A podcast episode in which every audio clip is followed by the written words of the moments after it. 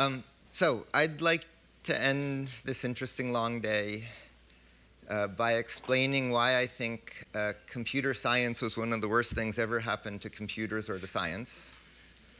Um, why I believe that and what that leads me to.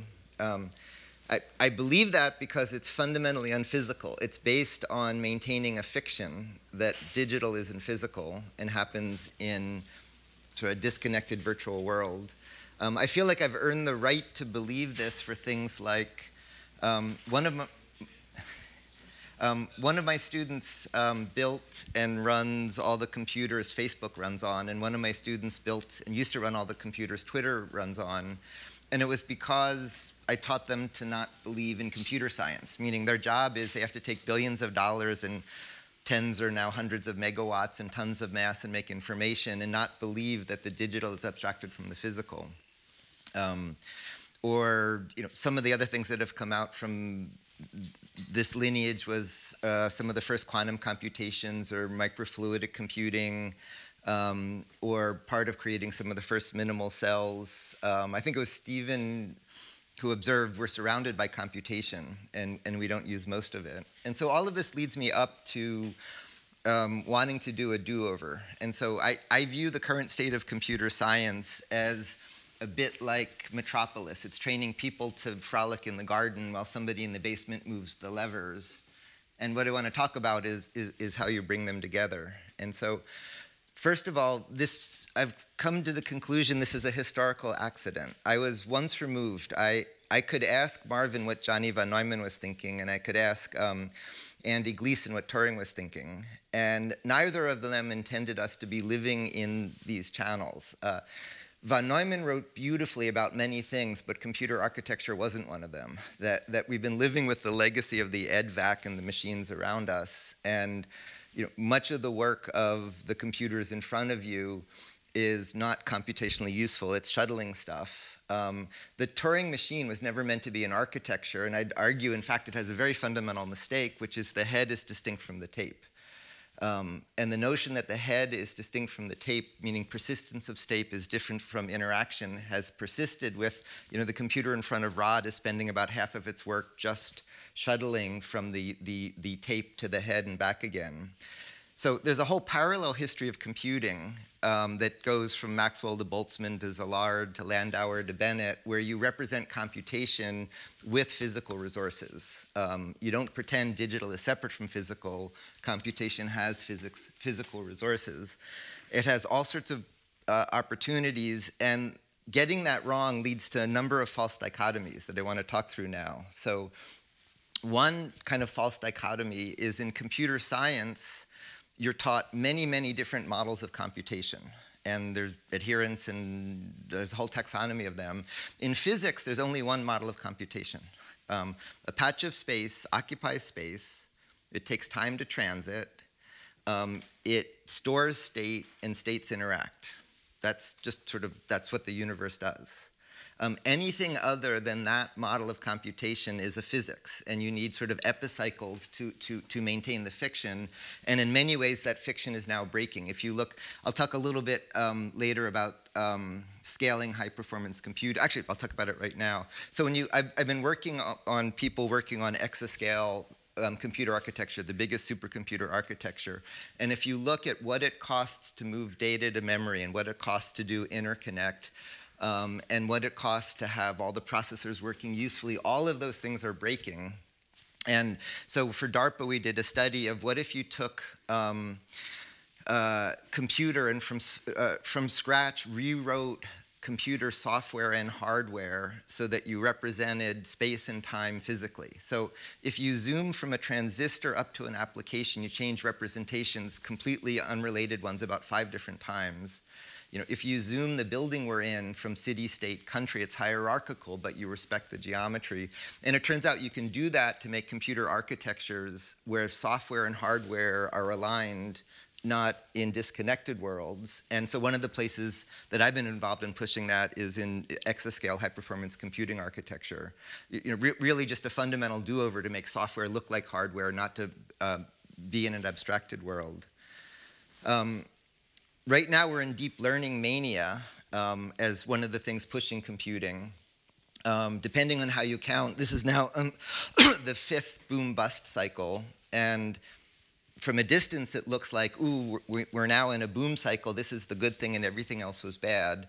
But one of the things that gets very little attention, a quiet trend that's been emerging, is what's really driving the current AI boom is scaling. Networks gathering more data, bigger memories storing the data, more processing cycles.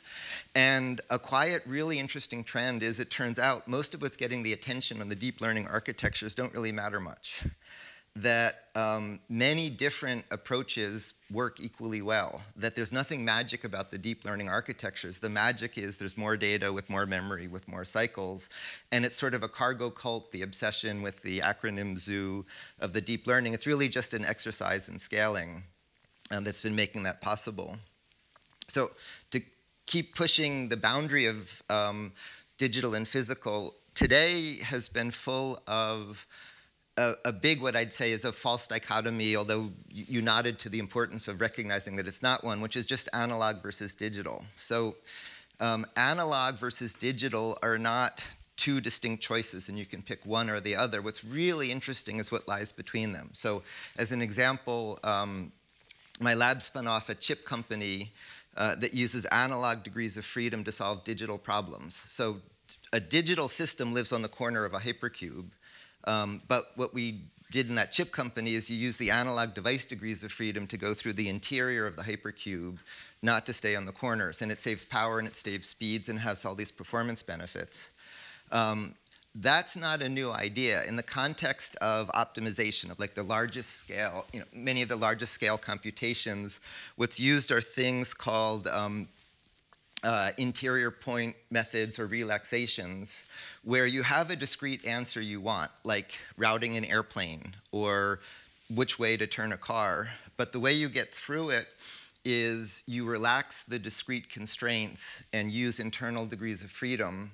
And you know, th- these are the most important algorithms for solving large scale computational problems, these interior point methods. And so if you just took one of my chips doing a, a, physical version of this, a neurobiologist would have absolutely no idea what was going on in it, but it would make perfect sense in a introductory um, uh, optimization class. And to go back to digital, um, digital isn't ones and zeros. So the heart of what Shannon did is one of the hearts of what Shannon did is threshold theorems. And so uh, a threshold theorem says I can talk to you as a waveform or I can talk to you as a symbol. And if I talk to you as a symbol, if the noise is above a threshold, you're guaranteed to decode it wrong. If the noise is below a threshold, for a linear increase in the physical resources representing the symbol, there's an exponential reduction in the fidelity to decode it. And that exponential scaling means unreliable devices can operate reliably. And so, you know, the real meaning of digital is that scaling property. But the scaling property isn't one and zero, it's the states in the system. And what these interior point and relaxation methods do is in the end you drive to an outcome that's a, a, discrete state, but you pass through continuous degrees of freedom. And so it's a very naive version to say digital is ones and zeros. It's really state restoration, but you can use continuous degrees of freedom. And in many different areas, this is done to do the state restoration. It's sort of a false thing to shoot the notion that it's, it, it's just computing with ones and zeros. Now, threshold theorems, uh, so it, it was proof, first proved by Shannon. Von Neumann applied Shannon to computing to show how reliable computers can operate with unreliable devices. But the thing that really excites me is um, threshold theorems were invented four billion years ago, uh, which is the evolutionary age of the ribosome. And the connection is if you mix chemicals and make a chemical reaction, a yield of a part per 100 is good. Um, when the ribosome um, the molecular assembler that makes your proteins elongates. Um, it makes an error in 1 in 10 to the 4. When DNA replicates, it adds one extra error correction step, and that makes an error in 10 to the minus 8. And that's exactly the scaling of threshold theorem. So the, the, the exponential complexity that makes you possible is by error detection and correction um, in your construction. Um, and so it's everything Shannon and von Neumann taught us about codes and reconstruction, but it's now doing it in physical systems. And so one of the projects I'm working on in my lab I'm most excited about is to make an assembler that can assemble assemblers from the parts that it's assembling, so a self-reproducing machine. And what it's based on is you're made from 20 parts, uh, amino acids. And what's interesting about amino acids is they're not interesting. They have simple properties like hydrophobic and hydrophilic, and basic and acidic, but you can compose them to make uh, muscles and motors and sensors. In the same way, we're taking 20 inorganic properties like conducting and insulating and show you can compose them hierarchically. In fact, the project funding that was uh, a proposal to the DoD to reduce their whole supply chain to 20 parts, the, the, these fundamental building blocks. And they're based on digitizing the materials. And so this idea of digital materials is if you compare state of the art manufacturing with a Lego brick or a ribosome, when a kid plays with Lego, you don't need a ruler because the metrology comes from the parts, and same thing for the amino acids. Um, the Lego tower is more accurate than the motor control of the child because you detect and correct errors in their construction. That's the same thing with the amino acid. There's no trash with Lego because there's information in the construction that lets you deconstruct it and use it again. And it, again, it's the same thing with the amino acids. It's everything we understand is digital, but now the digital is actually in the construction. It's, it's, it's digitizing the materials. Um, and so um, the core project of assembling an assembler um, in part, it's a paradigmatic challenge. W- one of the core reasons I want to do it, I think it was Frank who just said, there's nothing exponential yet. And it, it's exactly for that point that if you look at scaling coding construction by assembly, ribosomes are slow. They run at one hertz, one amino acid a second, but a cell can have a million and you can have a trillion cells. And so as you are sitting here listening, you're placing 10 to the 18 parts a second, and it's because you can ring up this capacity of assembling assemblers. And so really the heart of the project is the exponential scaling of um, self-reproducing assemblers. And so what that in turn leads me up to is um, as we work on the self-reproducing assembler, um, and then as we work on how you write software that looks like hardware that respects geometry, um, they meet in morphogenesis. And um, this is the thing I'm most excited about right now. So, the design of design. Um, your genome doesn't store anywhere that you have five fingers. Um, it stores a developmental program, and when you run it, at the end of that, you get five fingers. And it's one of the oldest parts of the genome. The like Hox genes are an example. The, the morphogenes um, it, it's the only, essentially the only part of the genome where the spatial order matters. It actually gets read off as a program. And the program never represents the physical thing it's constructing. It represents local, the morphogens are a program, the morphogenes are a program that specifies morphogens that do things like climb gradients and uh, symmetry break and never represents the thing it's constructing, but the morphogens and following the morphogenes give rise to you. And what's going on in morphogenesis, in part, is compression. So a billion bases can, can specify a trillion cells. But the more interesting thing that's going on is almost anything you perturb in the genome is either inconsequential or fatal. Um, and the, the morphogenes are this really interesting curated search space where rearranging them is interesting. You go from gills to wings to flippers. It's a very interesting curated search space, um, very similar to um, the heart of success in machine learning, however you represent it, is function representation. That, that the real progress in machine learning is learning representation. How you search hasn't changed all that much, but how you represent search. And these morphogenes are a beautiful way to represent design. Technology today doesn't do it. Technology today generally doesn't really distinguish um, genotype and phenotype in the sense that you explicitly represent what you're designing. In morphogenesis, you actually never represent the thing you're designing it's in this beautifully abstracted way. And so for these self-reproducing assemblers, what we're building is morphogenesis for the design of design. To be able to place billions of degrees of freedom uh, rather than in, you know, a combinatorial search over billions of degrees of freedom, you actually search over these developmental programs as one of the core research questions we're looking at. So I started off this perhaps diatribe by complaining about computer science.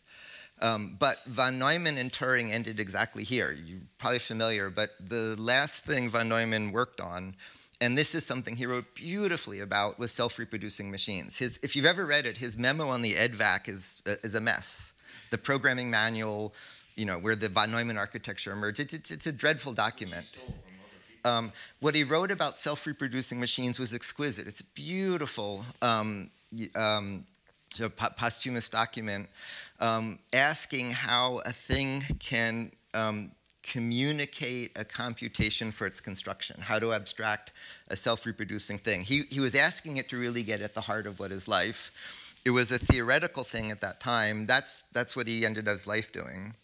Um, and the last thing Turing ended his life doing was studying morphogenesis. And what it's casually known for is like Turing spots and patterns. But that, that, that was a detail. What he was really asking was um, sort of bits from atoms or atoms from bits. He was asking how do genes give rise to us? And so looking at exactly this question of how a code and a gene give rise to form. And so Turing and von Neumann both completely understood that, that the really interesting place in computation is how computation becomes physical, how it becomes embodied, and how you represent it. That's where they both ended their life.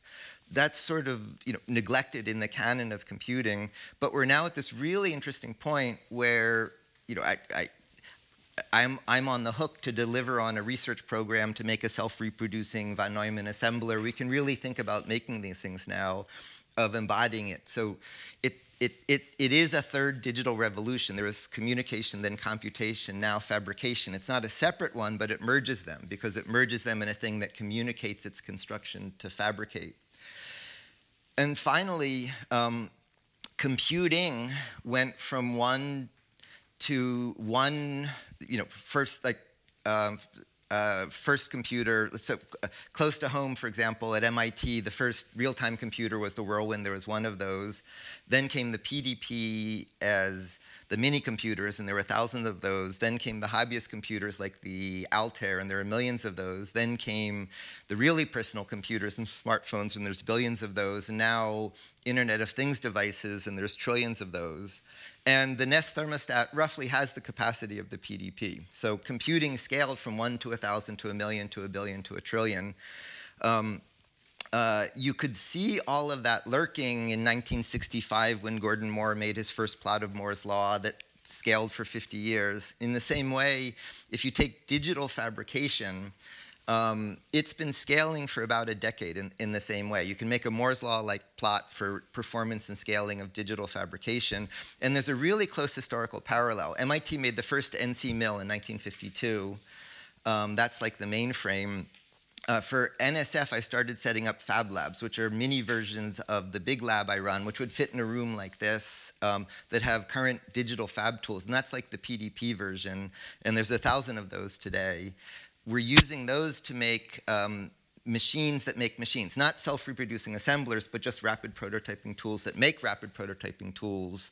And that's moving towards a million of them. In the lab, we're developing these assemblers uh, that I described, and then working towards the self-assemblers. All those things exist in some form today, but they're going to be emerging between now and 50 years from now. But you can really see the thousand million, billion, trillion scaling happening for digital fabrication. And so we're at a really interesting point now where it makes as much sense to take seriously that scaling as it did to take Moore's law scaling in 1965 um, when, he, when he made his first graph. And I began to appreciate that um, when I backed into um, we started doing these fab labs just as outreach for NSF, and then they went uh, viral. And they let ordinary people go from consumers to producers. And so it's really leading to very fundamental things about what is work, what is money, what is an economy, what is consumption. So we're doing things like, you know, there's legislation in the um, Senate and House right now for universal access to digital fabrication, like there was for communication and computation. Or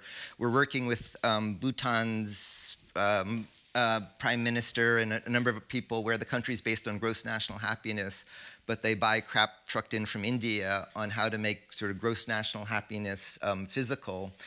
We're working with a number of cities around the world that have failed economies on how to turn um, consumption into creation. And so, in the same way that the internet emerged in the mini computer era, this 50 year scaling of digital fabrication is emerging today, and the equivalent of how does the internet work is growing up around it. And you know, a, a surprising fraction of my time has just gone into working with all these you know, governments and organizations and social groups on if anybody can make anything anywhere, kind of how, how does that reinvent societies and economies.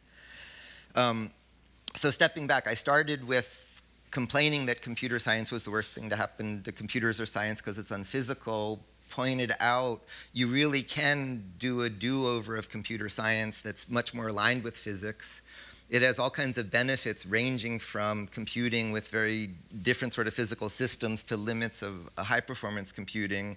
But ultimately, reuniting computer science and physical science leads to merging the bits and atoms. So fabrication merges with communication and computation. Most fundamentally, it leads to things like morphogenesis and self-reproducing and assemblers. Most practically, it leads to almost anybody can make almost anything, which is one of the most disruptive things I know happening right now. And think about this range I talked about as um, for computing the thousand million billion trillion now happening for the physical world. It's all here today, but coming out on many different length scales. And I'll end with the last time we gathered. Uh, there was a suggestion to turn it into a book, which was a lovely exercise. Um, coming here, John asked me what I thought we should do coming out from this. I had three suggestions that he thought were all horrible, so I'll end with those. Um, the baseline is we have a lovely weekend, we admire each other, and then we go home. So that's the default. Horrible? No, that, that's, your, that's, that's your, your suggestion. Um, one suggestion I had is I recently, some of you may know, wrote a book about everything I just talked about with my younger brother who led the biggest uh, video game studio, Activision. Um, and he was horrified when we did this book and discovered when you write a book, it's good if it sells thousands of copies. Um, he's used to selling tens of millions of whatever he does. Um, and in, in, in, the video games, he now does games, not, he left Activision. He has a company that does games for education and social change. So the most recent one they did that got a lot of attention was with Alaska Native storytellers, um, where there's great traditions, but terrible alcoholism and suicide and unemployment. And they used Alaska Native storytellers to work with them to tell narratives in immersive video game experiences. And there's a whole bunch of examples like that. So one suggestion I had, John hated, was we actually build the world we're describing as an immersive experience and get it in the hands of millions of people. Um, uh, a second one is um, I had done a number of friend of friend movie advising in Hollywood, and that led through a collaboration where I helped start an office called the Science Entertainment Exchange, which hijacks popular media, takes uh, movies and TV shows and uses them as covers to put in science teaching. And it's been working really well, embedding science in all kinds of popular shows. So the second thing is we take everything we're trying to do and embed it in the popular conscious by hijacking some movies or TV shows. And then the third one has been working with some interesting groups that put together big stadium shows. And so this has been lovely, but it's just for us. We do this on an epic scale. What was the third suggestion? And so those are the three ideas John thought were terrible that I'll conclude with. and um, step back and open that for discussion. Thank you. First, the first part, it's a comment, which is I wonder, I wonder if we could discuss a little bit whether there's something different about the biological case than, say, the physical properties that lead to snowflakes or crystals. That is to say, the elementary atomic forces don't have encoded this complicated hexagonal form, but you get there when they, I mean, they, they just make local decisions, and the local decisions add up like Lego blocks to something else. But my question really is about the physicalization or the embodiment of computation. Uh, and I wonder what, what it, so I can think of several reasons why you might want to shorten the gap or eliminate the gap between software and hardware. One might be that there's a kind of aesthetic objection. There's something wrong with uh, hardware that is disjunct from the way we represent it. Now, we do have there are other things that we do in our representation where they're not matched to the, I mean, differential equations don't look like the things that they're often representing. Um, so, but, uh, or another might be efficiency, that somehow if we could have uh, a software that matched the physicality of, say, atoms and bits, that it would run without the kind of frictional loss of computing power in our everyday devices. And a third might be that, you know, that there are actually more and more cases where the software is embodied, it is embedded in the hardware itself. I mean, if you get down, you dig down into your Intel chip, there's actually quite a lot of software in them. Uh, before you get to the level of high level programming or even machine language, there's, there's stuff down there. So I wondered what, what is it that propels, I mean, it's suppose we agree that, that it's, that there are the, this gap between the representation and the things represented. What is it that propels you? So, f- for your first passing point about the snowflake, I'll I'll make a passing point, which is the work I'm describing on coding assembly of digital materials um, isn't a single length scale. We're doing that in molecular biology when we make synthetic cells. We're doing nanofab to make nanostructures. We're micro machining microstructures up to we're working with like Airbus on robots to make jumbo jets and NASA to make spaceships on really big scales. So what I spoke about isn't a single length scale. It's, it's better to think about it as the dynamic range between the smallest feature you need to control and, and the size of the system. But to why align computer science and physical science, um, there are at least five reasons for me. Um, only lightly is it philosophical. It's it's uh, you know cracks in the matrix. The you know the matrix is cracking. So one is the fact that whoever has their laptop open is spending about half of its resources shuttling information from memory transistors to processor transistors, even though the memory transistors have the same computational power as the processor transistors, you know, is a bad legacy of the EDVAC. Um, it, it's it's a bit annoying for the computer, but when you get to things like an exascale supercomputer, um, it breaks. You, you, you just you, you just can't maintain the fiction um, as you push the scaling. So the resource in very large scale computing is maintaining the fiction so the programmers can pretend it's not true is getting just so painful you, you need to redo it.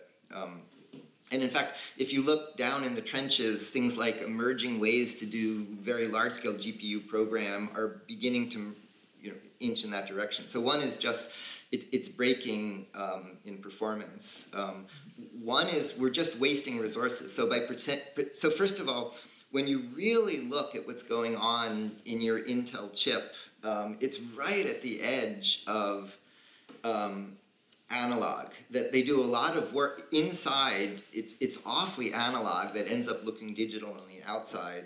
Um, but we're actually wasting a lot of the computational sort of in the sense of the universe power of the transistors. So like the chip fab I mentioned that the Analog Devices bought more recently is we're wasting degrees of freedom in the devices that aren't a simple version of analog versus digital. You can solve digital problems, but by using the analog degrees of freedom, you, you win speed, power, performance, all kinds of good stuff. Um, uh, was a, a second reason for it. A third reason for it is things like when we were doing early days of quantum computing or um, the stuff we did on microfluidic logic is you're computing with fundamentally different physical resources where you, need to represent the computation in a way that can describe the physics um, uh, that you're working with. Um, but I'd say for me, the final reason goes back to where von Neumann ended up, which is when I make this self-reproducing assembler, um, in the very short term today, I'm using conventional computer architectures for the intelligence of it. But what I really need to do is I need to overlay the computation as geometry. If I'm doing morphogenesis with, with a self-reproducing system, it, just does. I, I don't want to then just paste in some lines of code. The, the computation is part of the construction of the object. I need to represent the computation uh, in the construction, and so it really forces you to be able to overlay geometry with construction.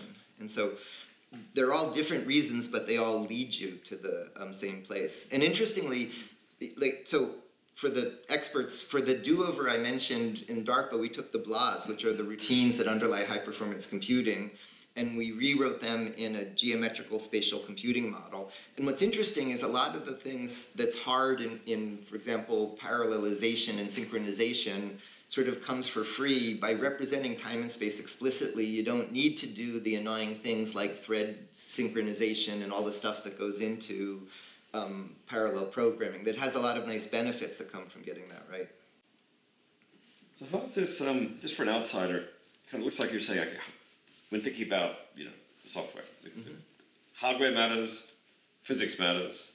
But, you know, in some sense, everyone's known all along that the mm-hmm. hardware matters and the physics matters, and chip makers and everyone else under the sun has been thinking about how to do the best computing you can, given your uh, your uh, the limitations of your current hardware technology and mm-hmm. the and the uh, the resources of physics. Mm-hmm. I'm trying to see the thing you're saying, which kind of goes beyond that. Uh, beyond that uh, natural point. One thing you're saying is that we, have, we haven't done everything we can to take advantage of, of the uh, of the hardware possibilities, and it's like, okay, so we've got to uh, we've got to you know push this project harder and faster.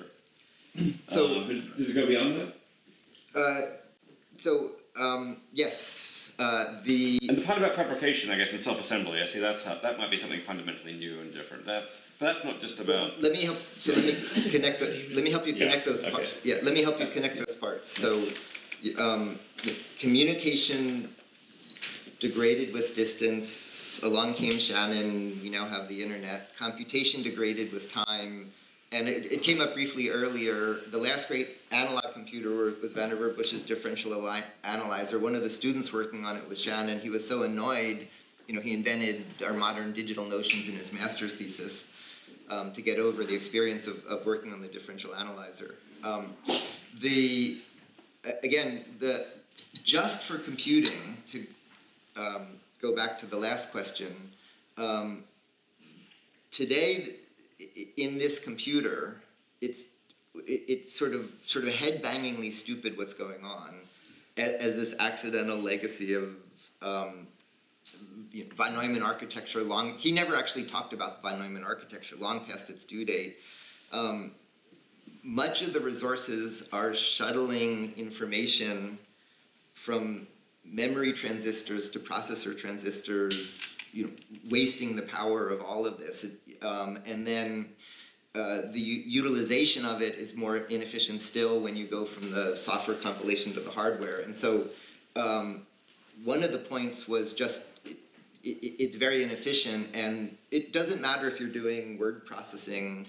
Um, it does matter if you're pushing limits of computing performance. And so very low power or very high power um, you care about that. If it's so, but, if it's so headbangingly stupid, why didn't someone from Intel figure this out years ago?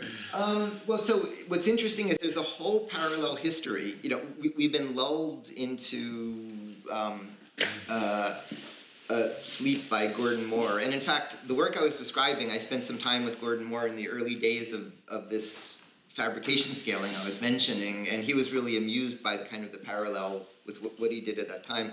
There was a wind. It's it's like the Matrix. There was a you know, we had a few decades where we could pretend that you know that there, nobody's moving the layers in the basement, levers in the basement, and we can frolic in the garden. There's been a parallel history all the way through. It passes through people like Danny. Um, there are a number of device physics. You know, there's a whole parallel history uh, building this, but but you could ignore it. Good good few decade run, you could ignore it. So, you know, again, limits of either high performance, low power are really pushing it. And just you know, the, I started by mentioning like my students who built the computers for Facebook and Twitter, and that they're not doing this at fundamental physics level, but they had to sort of completely re-architecture how you build a data center, you know, with sort of coarse-grained um, versions of it. Um, so you don't see. But the, the, I want to just finish answering the question. Um, you, you don't see it, but sort of it, it, it percolates in things like you know how Jason built the Facebook data center. But to, just to recap the answer, you really need to do what I'm describing if you don't compute with Intel. And so the stuff we did on quantum computing or fluidic or molecular computing, you really need to revisit these assumptions. But if you are, are confused by everything I say and you take a single thing away, it's um, the last part I talked about about digitizing fabrication is not you can compute and then there's this other thing here but it's the synthesis that w- when you merge communication with computation with fabrication, it's not there's a duopoly of communication computation then over here is manufacturing it's they really all belong together the way we work the heart of how we work is this sort of trinity of communication plus computation and fabrication. And for me, the real point is merging them. Danny? I was going to give just a very specific, small example, which I think supports the abstraction that you're saying, which is in modern ways of analyzing algorithms and computers, and as, as the model, the computer science, um, we count the cost of moving a bit in time, that storage. And that's very carefully measured in the algorithms and things like that. The cost of moving a bit in space is completely invisible and it just doesn't come up in the, you know, there's no measure of that in the way that we abstract it. But in fact, if you look at the megawatts that are dissipated in high performance computers, it mostly comes from moving bits in space. That's the big limitation. And so, and that is, you know, that's also where the errors are, it's where the cost is, it's where, so our, our abstraction that we're thinking about the algorithms in is completely out of sync with where our costs are. And, And you so- think that hardware makers have not been thinking about those costs of living No, so, in uh, That's no, interesting. no, so let, let me give you a precise answer to that. So again, for, uh, one more example of the cracks in the matrix is every few months there's a headline about a new security vulnerability.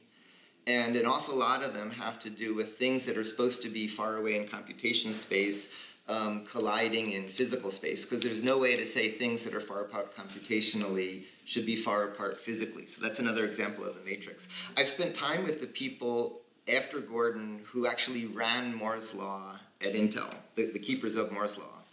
And one of the most evocative images from them, one of them described his job as in the Indiana, Indiana Jones movie when the boulder's running down, and you know the image, and he's running away from the boulder. He said that's his life. Um, all he can do is not get run over from the boulder. They're, they're running this multi-billion-dollar oil tanker, and it's really hard to steer, and they have to make sure the boulder doesn't run over them, and they have just they have no ability.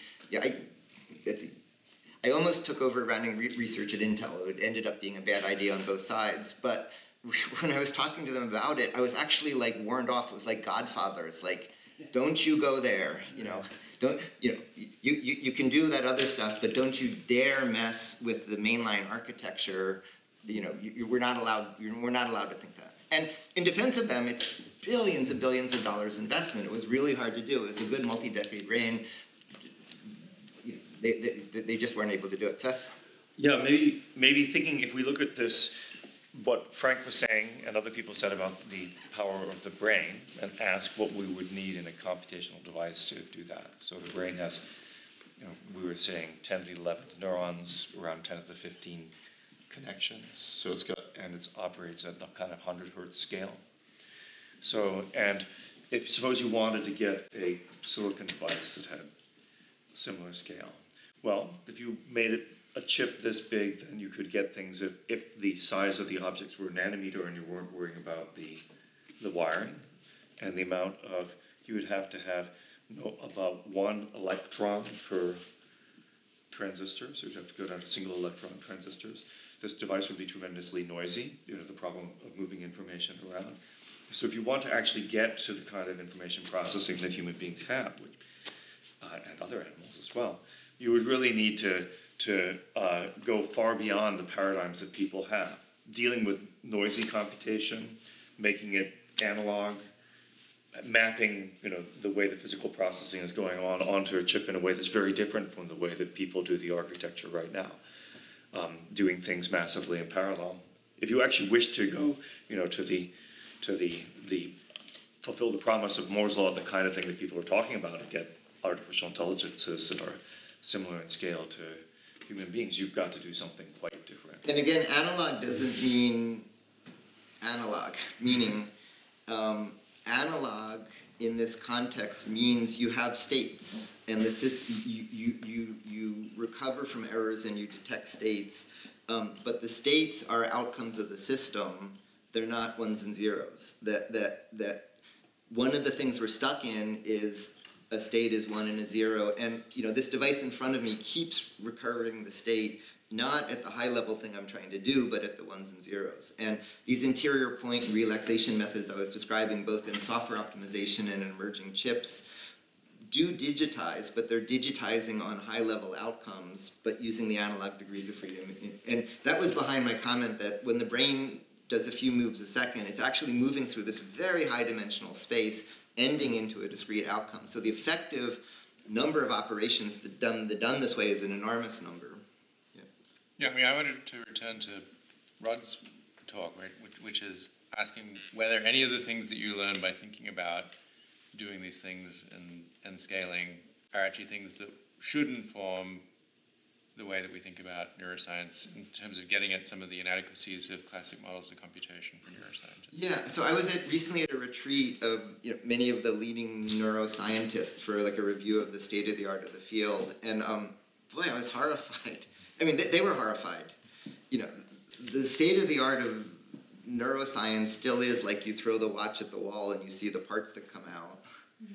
Um, and so we had a really lively discussion about the sort of devices I'm building and the algorithms we're using. They would be completely stumped by. They would have absolutely no idea how to recognize that was going on. Um, um, we don't have an easy next step after that, but there's an interesting dialogue with the neuroscientists about it. So there, there is something that's a bit puzzling though about this, which is that, you know, you have these incredibly complex devices, and they can be translated. You're talking in, about brains? uh, brains, right? Yeah. You have these incredibly complex devices, and they can be translated into a bunch of symbols on a piece of paper or a bunch of very clearly simple digitally described symbols in a language and that seems to be able to do a lot of that seems to be able to do a lot of work for human beings right i mean arguably a lot of the capacities for intelligence that we have come from things like being able to talk to one another or being able to write or being able to use symbols. In these ways that from a hardware perspective are you know completely completely trivial. And it i mean this is this is not i'm not being disingenuous about this. I think this is actually a real puzzle. And in some ways you know what turing is modeling what he's starting out with when he's thinking about the computer who's sitting there in bletchley park is not anything like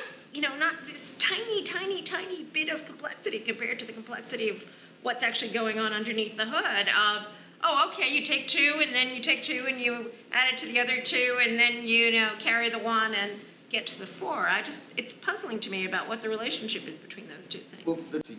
One piece of what, so one interesting group I worked with was um, at Wright Patterson Air Force Base, where among the most sensory overloaded tasks are fighter pilots. And so they wanted to make planes you could fly by thinking. And what came out of that after a lot of work is um, it's a really terrible idea. yeah And the reason is, with a lot of work to pull a lot of signals out and do a lot of interpretation, you can barely control anything. yeah because right all of this just isn't the right representation. All of this is designed right. so that this moves and this moves. And the best way to interface with this is to is, is to move your fingers. right Um, and so you know the, the repre- you know the, this representation is an internal one, and then um, this is an external one. So it's, I mean, it's, it seems to me like it's an incredibly interesting sort of understudied fact that the way that what this, what this all ends up driving is a bunch of fingers and your larynx, right? You know, this tiny system with tiny degrees of freedom and very little complexity is actually the thing that's doing the work that we think of as being a lot of the work of intelligence. But but again, th- these kinds of relaxations, interior point methods that I keep alluding to, there, there's something similar to them in that they're moving through these, you know, like billion dimensional spaces. Um, but what they're what they're putting outside is not the interior point, but um, statistics of of the states that they're get, getting driven to. And so there really are analogs between unpacking the huge number of internal degrees of freedom versus small number of observable degrees of freedom in, in these engineered systems. Yes. Brain also has these amazing hardware inefficiencies in it too, which are kind of analogous to your uh, to your hardware cases, like this fact that well, it uses electrical transmission within neurons, but between cells, it's chemical transmission. So I guess the brain gets, just got locked into that the way Intel got, got locked in years ago, and then it couldn't it couldn't escape the, the, the boulder fast enough, so it got stuck. Yeah, no, I mean, that, that's really, really true. Again, the, the, these, the embodiment of everything we're talking about for me is the morphogens. Th- these things, that, the way evolution searches for design by coding for construction, and they're the, the, the oldest part of the genome. They were invented a very long time ago, and like nobody's messed with them since. They're I, I disagree with that about the brain. I mean, the, the, the electrical signals use a lot more power, but they go fast and they go a long distance. The synaptic connections, of which there are thousands more, use much, much, much less power. And I mean, I'm I'm talking just energy, but they go over a very, very tiny distance and they only use, uh, you know, a few hundred molecules, and it's great. So it's actually pretty efficient. Very slowly. They're chemical. And they're chemical, and they, and there's a kind of redundancy and robustness in those, in those separate things. And there's also um, a way of, there's a different system of feedback, which is also really fascinating. That, you know, that chemicals are regulated by completely different body systems, which allows for all different kinds of intelligence to overlap and reinforce each other. Although it's worth pointing out the plasticity is expensive, right? So if you're looking, this is one of my favorite factoids, is if you look at, um, you know, everyone knows brains are taking about, you know, twenty percent of calories. If you look at four-year-olds, it's sixty-six to seventy percent of calories are actually getting, An are getting yeah, used up by brains, because it's, it's not so much that they're actually doing the computations, but the, they're actually establishing what the wiring looks like, and it looks like Here's an that. interesting version of that. I, I worked with um, Yeah, per bodies, that's, that's, that's obviously, that's. I, I worked with an IBM um, large-scale computer architect on a, a project that to make a completely self a, a, a computer that can physically remodify itself. So taking the kind of assembler I'm describing to make a computer that can rebuild its construction, and we're still discussing that and working on it. But he told me something really interesting. They did a very early kind of crude version of that. And what they discovered was um, the computer got configured, it never got reconfigured which is very analogous to learning that, that the configurability was used to adapt the computer to the workload but they never went back to, to change it um, and so that led us to look at not reconfigurable but just configurable computers like computers that can build themselves but don't necessarily need to unbuild themselves so I would add, so if, if we're just about out of time, the, uh, get over digital and physical are separate. They can be united. Get over analog is separate from digital. There's a really profound place in between. Um, we're at the beginning of 50 years of um, like Moore's law, but for the physical world. And we didn't talk much about it, but it, it has the biggest impact of every anything I know. If anybody can make anything, and I'll leave you with my three questions that John doesn't like of do you want to make a video game for millions of people to live in the world we're in? And by the way, I did I did one of these. It's really fun to build the you know build the world you're trying to create. Do you want to portray it on a large scale? Um, do you want to do what we're doing here? You know, on a large scale, as as any of those have great teams that could help with it, um, rather than just doing a book